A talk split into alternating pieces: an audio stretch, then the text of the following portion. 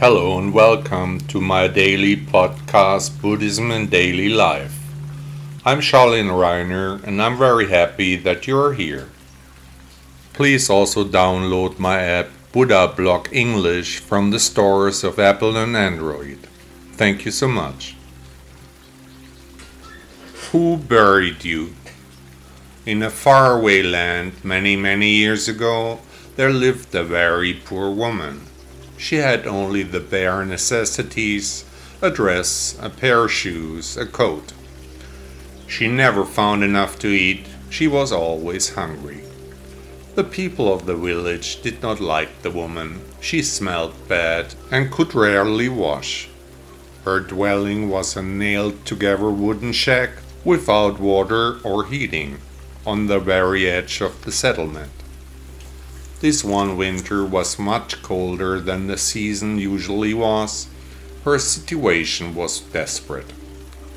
Completely exhausted, the woman lay on her camp. The supplies had run out days ago. She waited silent and lonely for her death. Out of nowhere, the farmer's wife from the nearest farm came by put her foot on the floor of the hut, fed her, and spoke kindly to her.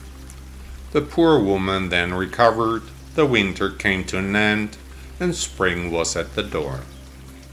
That poor woman took heart and set out to visit the kind farmer's wife. When she arrived at the farm, she stood in front of the door and called out to her, Where have you been so long? I have waited for you. The poor woman approached the farmer's wife to thank her. Then the peasant woman said, You don't have to thank me. Some time ago I was in the temple when a learned master stayed there. He showed me my previous life in a mirror. I saw myself walking around in a forest when I fell and broke my foot. Because I could not walk any further, I starved to death in that forest the animals were already eating at my body when you came along the way.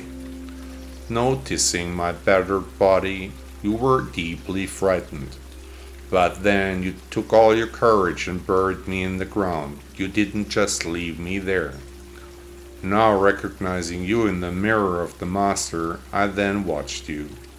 Since you had no left the hut last winter, I thought that you would be in a bad way. That is why I brought you food. You buried me once. I am very grateful to you for that. Please come in, wash yourself, and eat with us. No sooner said than done. The farmer's wife gave the poor woman a brand new dress. As she sat at the peasant's table, washed and decently dressed, the peasant came in with his brother. The brother was immediately taken with the woman, who now even looked very pretty. Still at dinner, the two agreed they became a couple. Many years later, when happy children were already running through the house of the couple, the two talked about the errors of fate and how unbelievably their paths had met. Then her husband came out with the language. Not only my sister in law was in the temple and looked into this mirror, I was also there. I saw myself standing in the midst of a happy family with a dear wife and many children. Today I know that you were that woman, and the children are also like from that reflection. Your kindness brought us here together. Your deeds from a previous life are the reason for our happiness today people are in a cycle of rebirths determined by their karma.